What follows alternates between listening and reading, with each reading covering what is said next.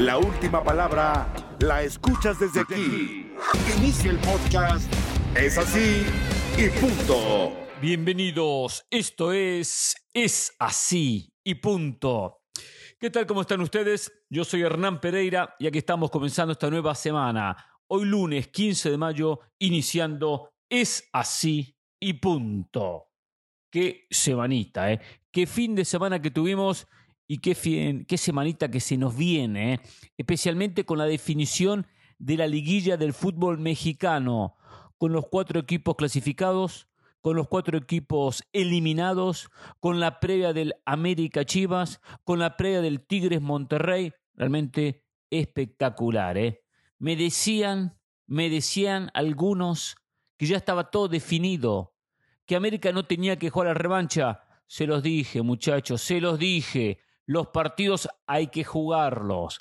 Lo propio con Toluca Tigres. No, ¿para qué jugar la revancha? Ya está definido los partidos hay que jugarlos, independientemente que tanto como tanto San Luis como el conjunto de Toluca quedaron eliminados, dieron batalla. ¿Y de qué manera? Hoy lo vamos a analizar.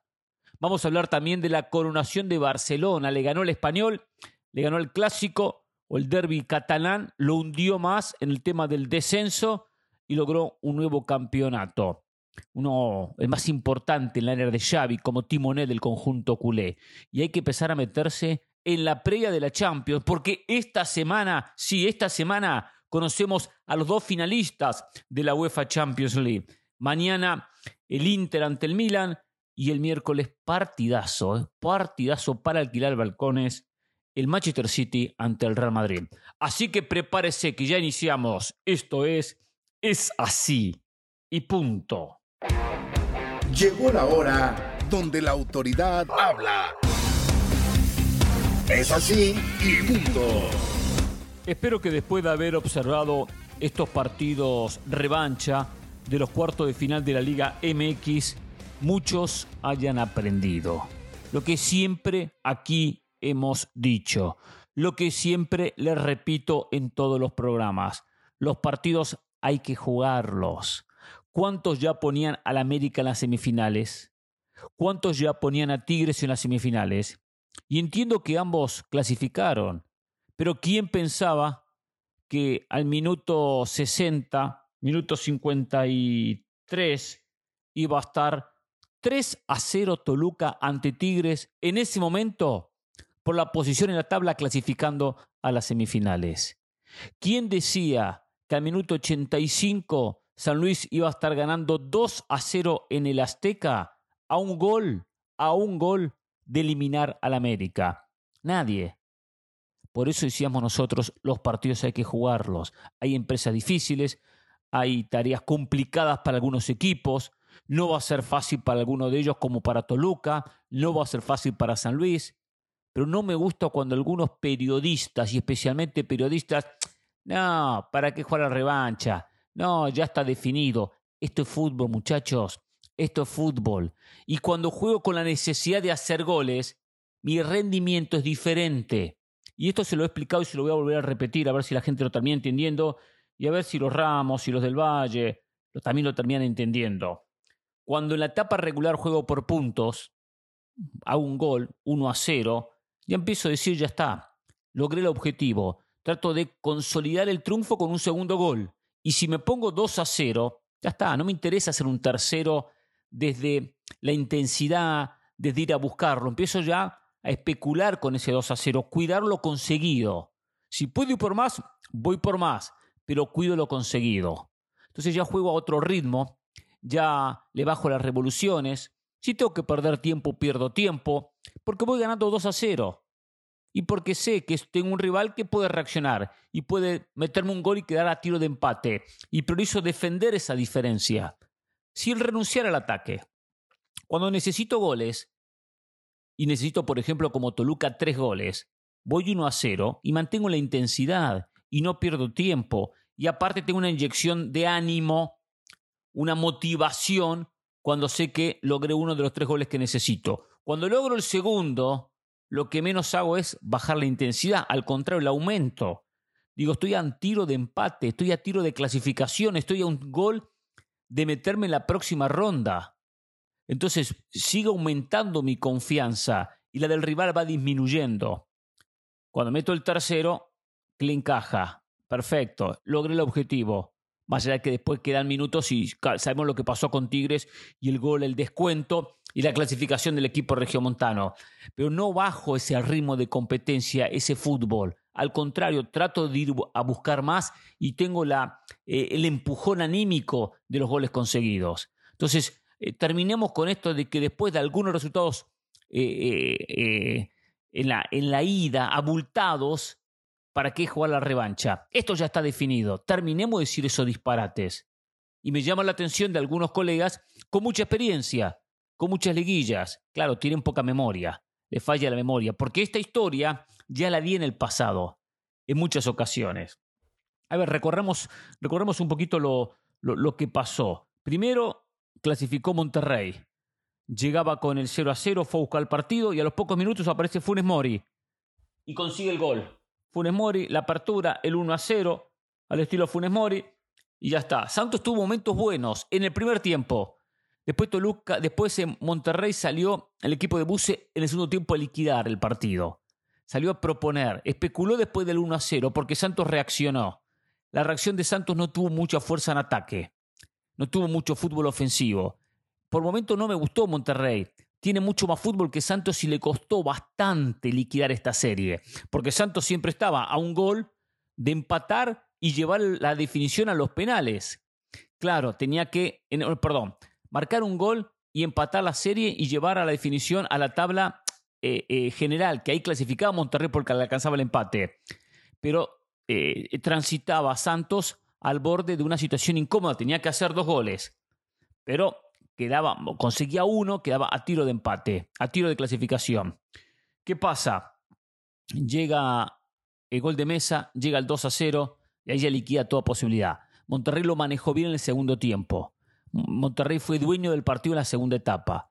Eh, Monterrey en el segundo tiempo no dejó que Santos llegara eh, como había llegado en el primer tiempo, donde lo complicó y demostró eh, tener manejo de partido, pero por momentos con el freno de mano que Bucetich le pone a este equipo. Ahora, cuando uno ve otros encuentros, dice, a veces vale la pena poner freno de mano y en estas instancias sí.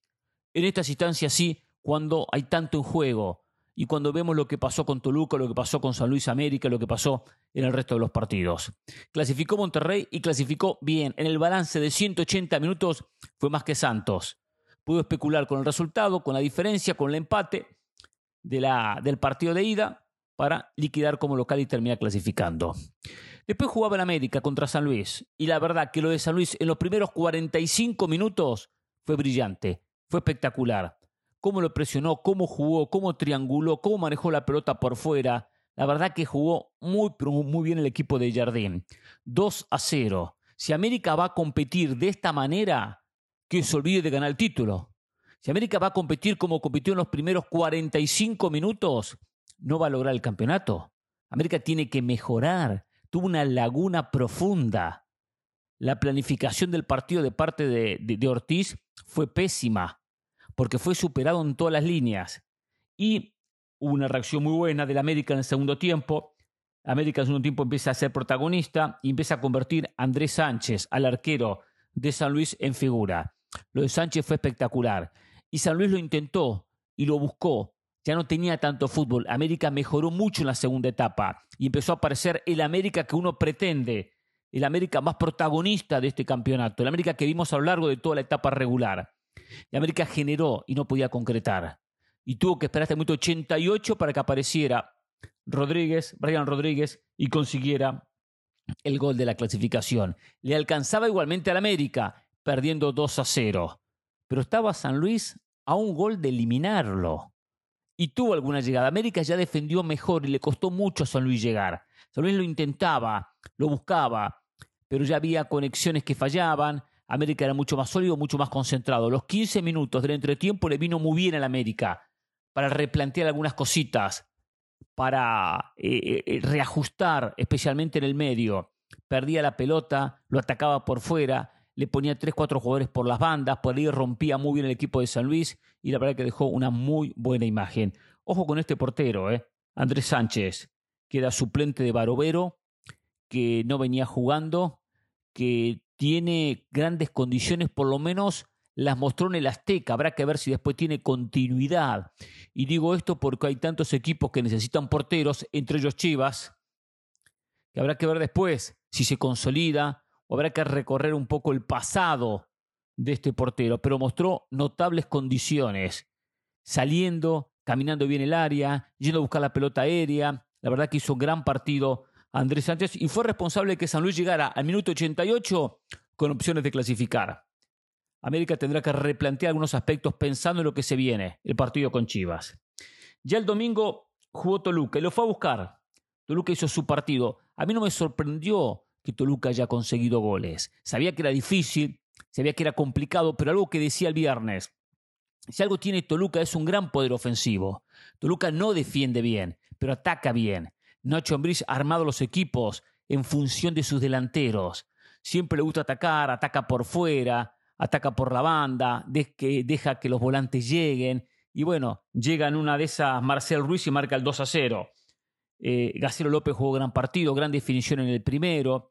Lo de Carlos González termina siendo fundamental en cada pelota aérea, cómo baja la pelota, cómo se la peina y se la da a López para que consiguiera el 3 a 0. Hizo gran partido el paraguayo. Y esto es Toluca, un equipo que ofensivamente muestra una cara, pero después de nadar tanto, se ahogó en la orilla. Nadó, nadó, nadó y se ahogó en la orilla.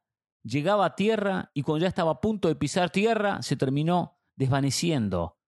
El gol de Córdoba, importante, Córdoba está marcando goles claves, fundamentales, goles de clasificación.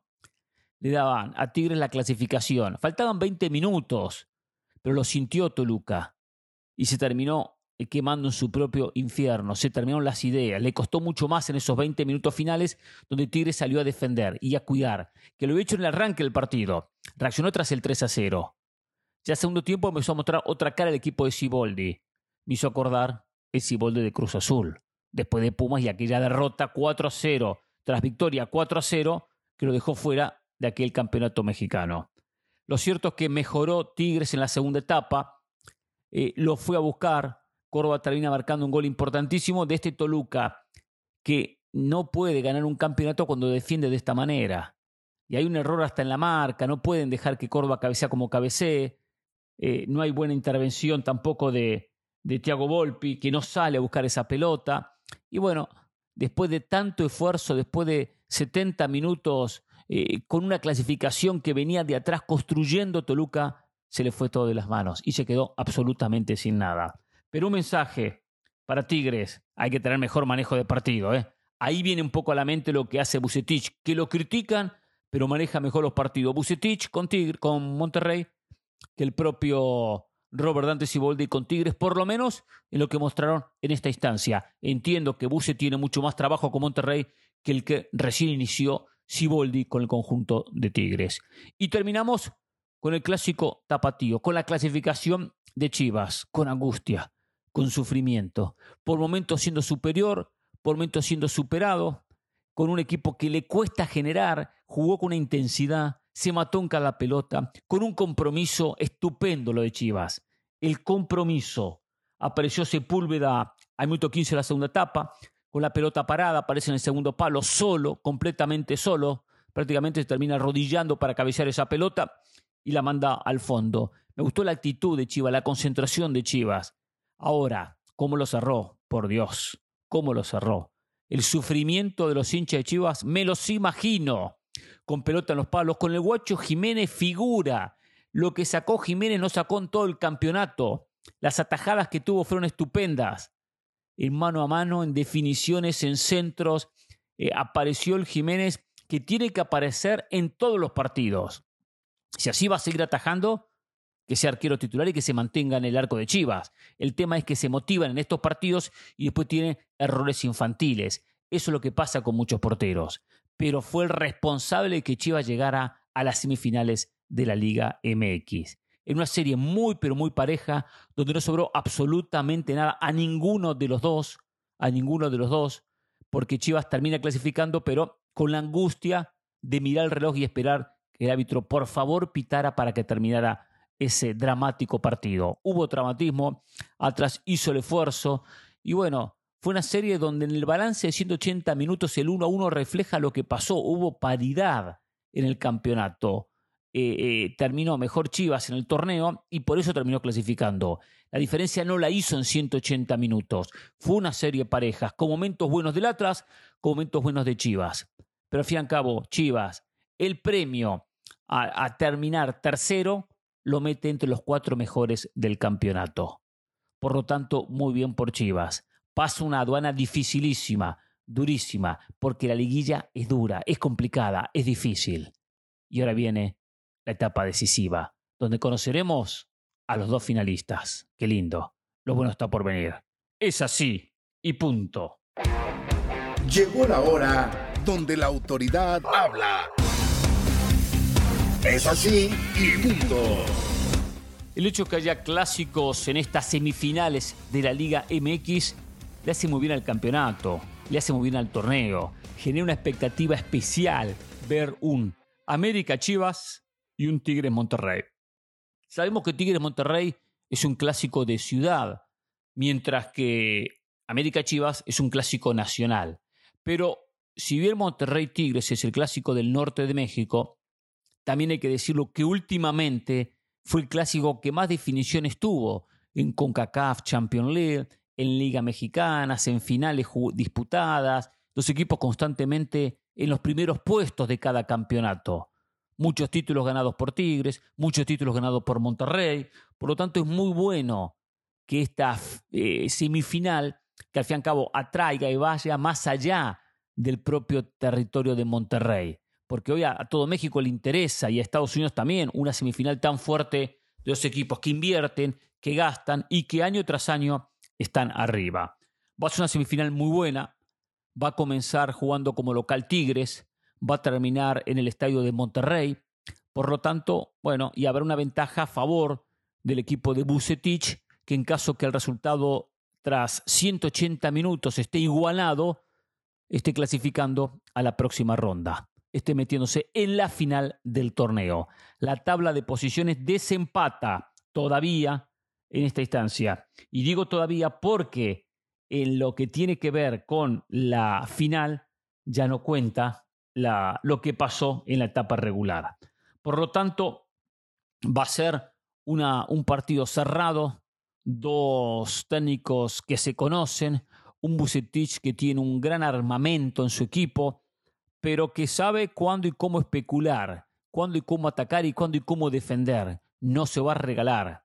Y va a tener enfrente a un técnico que tampoco se regala. Porque eh, lo vimos a Siboldi en el partido contra Toluca.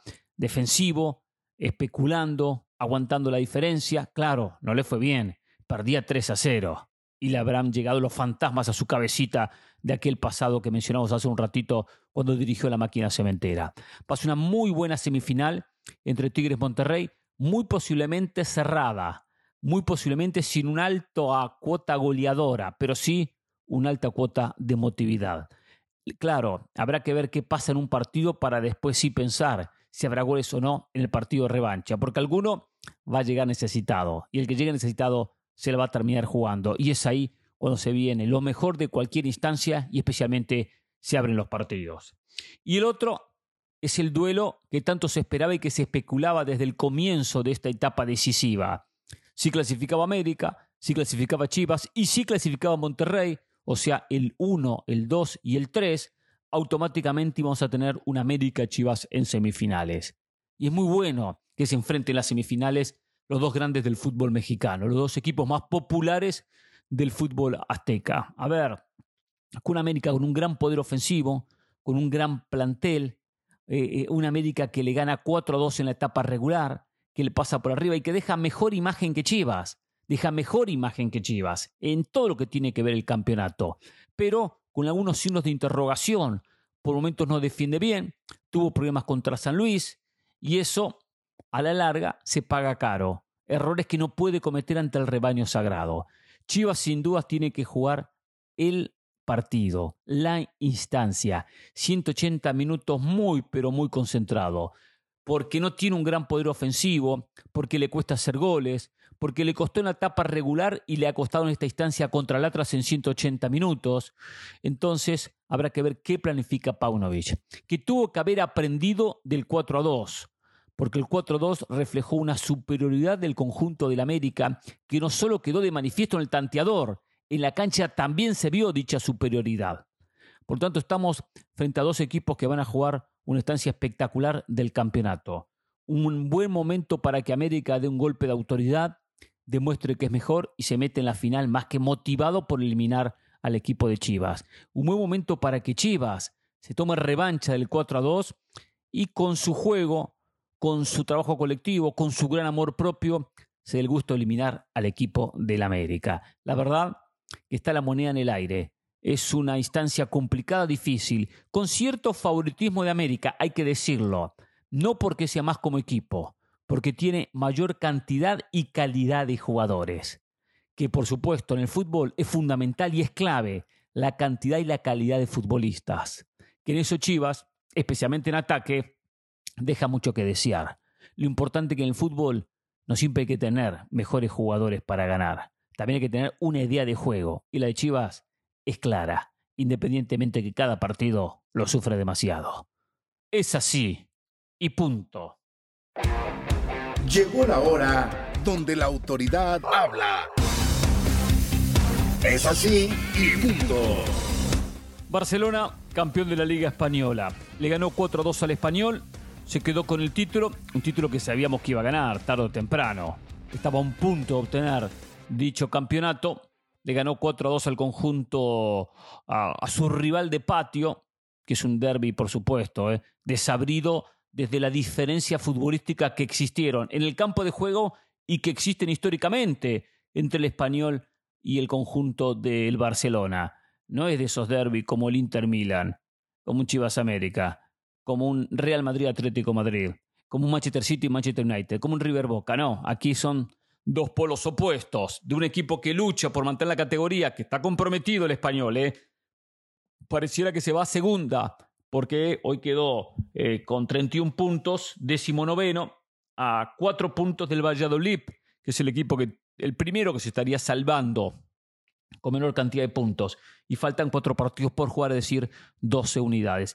Acá poco dejó el partido en el sentido que Barcelona le pasó por encima. Primer tiempo ganaba 3 a 0 con un inspirado Lewandowski. Qué bien lo de Valde, ¿eh? muy bien lo de Valde, metiendo una asistencia notable para que Lewandowski consiga el gol, anotando como si fuese un delantero en lo que es el 2 a 0, con la marca encima, cómo se abre por detrás del defensor y aparece en el segundo palo para empujarla. Valde se ha ido consolidando y bueno, un poco por fútbol, un poco a la fuerza, porque la dirigencia no quiere a Jordi Alba por su alto contrato. Pero bueno, Valde por lo menos comienza a cumplir como lateral extremo, con mucha vocación ofensiva en este equipo de Barcelona. Estos laterales tienen que tener vocación ofensiva y tienen que tener argumentos de ataque, porque son equipos como Barcelona que les gusta proponer los partidos y les gusta ir a atacar. No sirve el lateral defensivo, sirve el lateral carrilero, lateral ofensivo.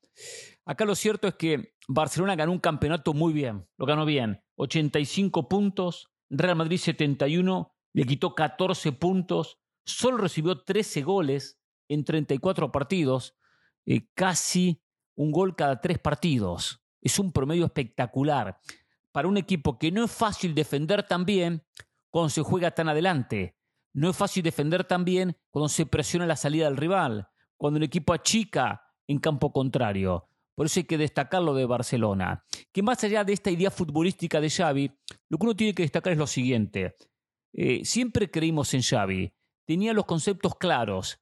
Tiene los conceptos claros, sabía qué quería jugar su equipo y fue armando un conjunto, un equipo perdedor.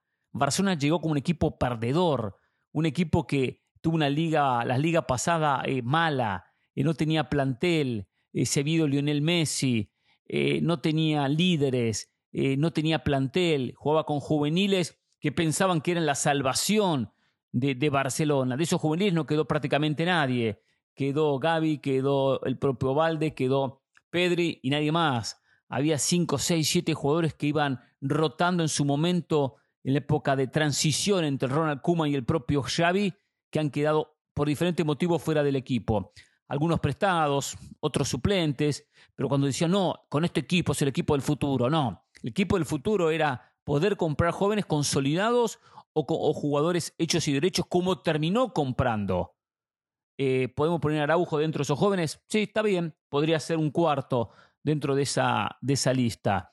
Pero acá, eh, ¿quién salvó a Barcelona?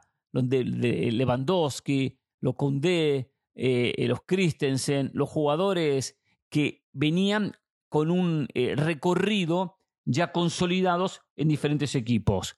Por eso Barcelona dio el paso de calidad. Rafinha que le costó muchísimo, que tampoco ha hecho gran diferencia, eh, pero bueno, de a poquito se ha ido ganando eh, un espacio sin ser un jugador de categoría Barcelona. con un muy buen Dembélé, Rafinha termina siendo suplente. Frankie de Jong, la experiencia de Busquets y todo lo que ya conocemos. Por ahí Barcelona recuperó con un técnico que tuvo que trabajar muchísimo, muchísimo, e impuso una idea de juego y Barcelona tuvo un campeonato bueno. Se puso eh, eh, la consigna, el objetivo de disputar cada partido como tenía que disputarlo, de, disputar cada partido a muerte, de jugar motivado contra el Elche, de jugar motivado contra el Cádiz, contra la Almería. Ese es el secreto de la Liga Española. Ganar los partidos contra los equipos débiles, como pasa en otras ligas, para sumar la cantidad de puntos que después se podrá especular con, Barcelona, con Real Madrid o con Barcelona, se podrá especular con Atlético Madrid, se podrá especular en los partidos importantes, pero si se suman contra los equipos débiles, eh, gran parte de la tarea ya está realizada y le hizo bien Barcelona. Barcelona ganando esta liga demuestra que está regresando. Todavía le falta regresar a Europa. Y lo digo de manera figurada. ¿eh? Barcelona regresó en España. Barcelona compite hoy para poder quitarle un título al Real Madrid se lo termina quitando y podrá quitarle el próximo de la Liga Española. Vaya a saber. Pero lo que tiene que volver Barcelona es a trascender en Europa. Dos Champions seguidas donde quedó eliminado en ronda de grupos. Dos Champions seguidas donde se metió en la Europa League. Dos torneos seguidos donde la Europa League no logró eh, más que pasar una ronda y rápidamente quedó eliminado en una instancia y el otro apenas se encruzó con el United, se despidió. Entonces, no le alcanzó ni para llegar a instancias decisivas de la Europa League. Eso es lo que tiene que plantearse el Barcelona. Hoy estar contento, festejar el campeonato, saludo a los campeones, pero a partir de la próxima temporada comenzar a transitar a Europa en Europa con otras opciones, con otras posibilidades y volver a, encontrar a un Barcelona que en Europa sea competitivo. Es la deuda de Xavi y del equipo. Habrá que ver si logra saldarla. Es así. Y punto. Llegó la hora donde la autoridad habla. Es así y punto. Mañana martes conoceremos al primer finalista de esta edición 2022-2023 de la UEFA Champions League. Inter o Milan. Milan o el Inter. En el estadio Giuseppe Meazza, el Inter recibe al conjunto del Milan. Mismo estadio que se jugó el partido de ida, por si usted no lo sabía, ambos, estadios, ambos equipos comparten el estadio. San Siro se llama cuando juega el Milan, Giuseppe Meazza cuando juega el Inter.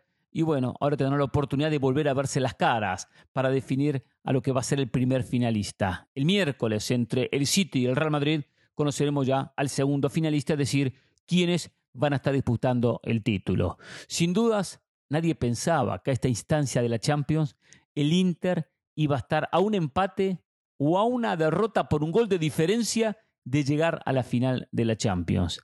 Nadie pensaba que el Milan iba a estar a un triunfo, abultado, pero triunfo en sí, de poder llegar a la final de la Champions. Han tenido buen campeonato, han aprovechado los caminos, lo importante del fútbol, y también algo que tantas veces se ha repetido, aprovechar los caminos, los rivales, rivales cómodos, para poder llegar a esta, a esta ronda. Tottenham y Milan fueron los rivales que tuvo el conjunto, perdón, Tottenham y Napoli, los rivales que tuvo el Milan. Dos equipos con sus complicaciones, pero no candidatos. Con sus complicaciones, pero no equipos que uno diga eliminaron a un candidato a ganar la Champions, como podía ser el Bayern Múnich, o podía ser un Liverpool, o podía ser un Paris Saint Germain. El Inter tuvo el Benfica y tuvo el Porto. Tampoco equipos candidatos. tampoco equipos fuertes, o por lo menos de esos de primera línea de Europa, están en la segunda línea, los aprovecharon. Y ahora les tocó cruzarse enfrentarse entre ellos, lo cual es una oportunidad que da el fútbol. Como la vida, cuando da oportunidades hay que aprovecharlas. Y el Inter la aprovechó en la ida con una ventaja de 2 a 0 que lo deja cómodo.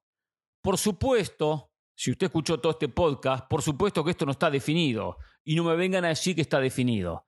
Claro que el Inter llega como favorito, que el Inter llega cómodo, que el Inter llega con una muy buena ventaja. Pero habrá que ver lo que hace el equipo de Simón Inzaghi.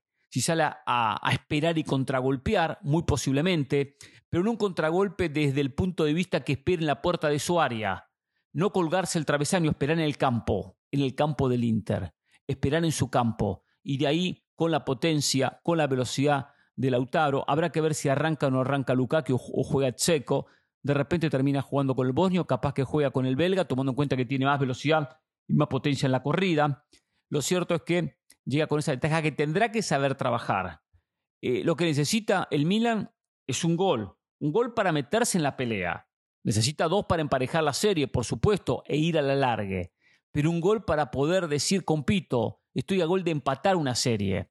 Eh, no estuvo a la altura de la circunstancia el conjunto de Stefano Pioli. Tuvo la ausencia de Rafael Leao, que es clave y fundamental en este equipo. Por lo tanto, habrá que ver primero si lo recupera para este partido.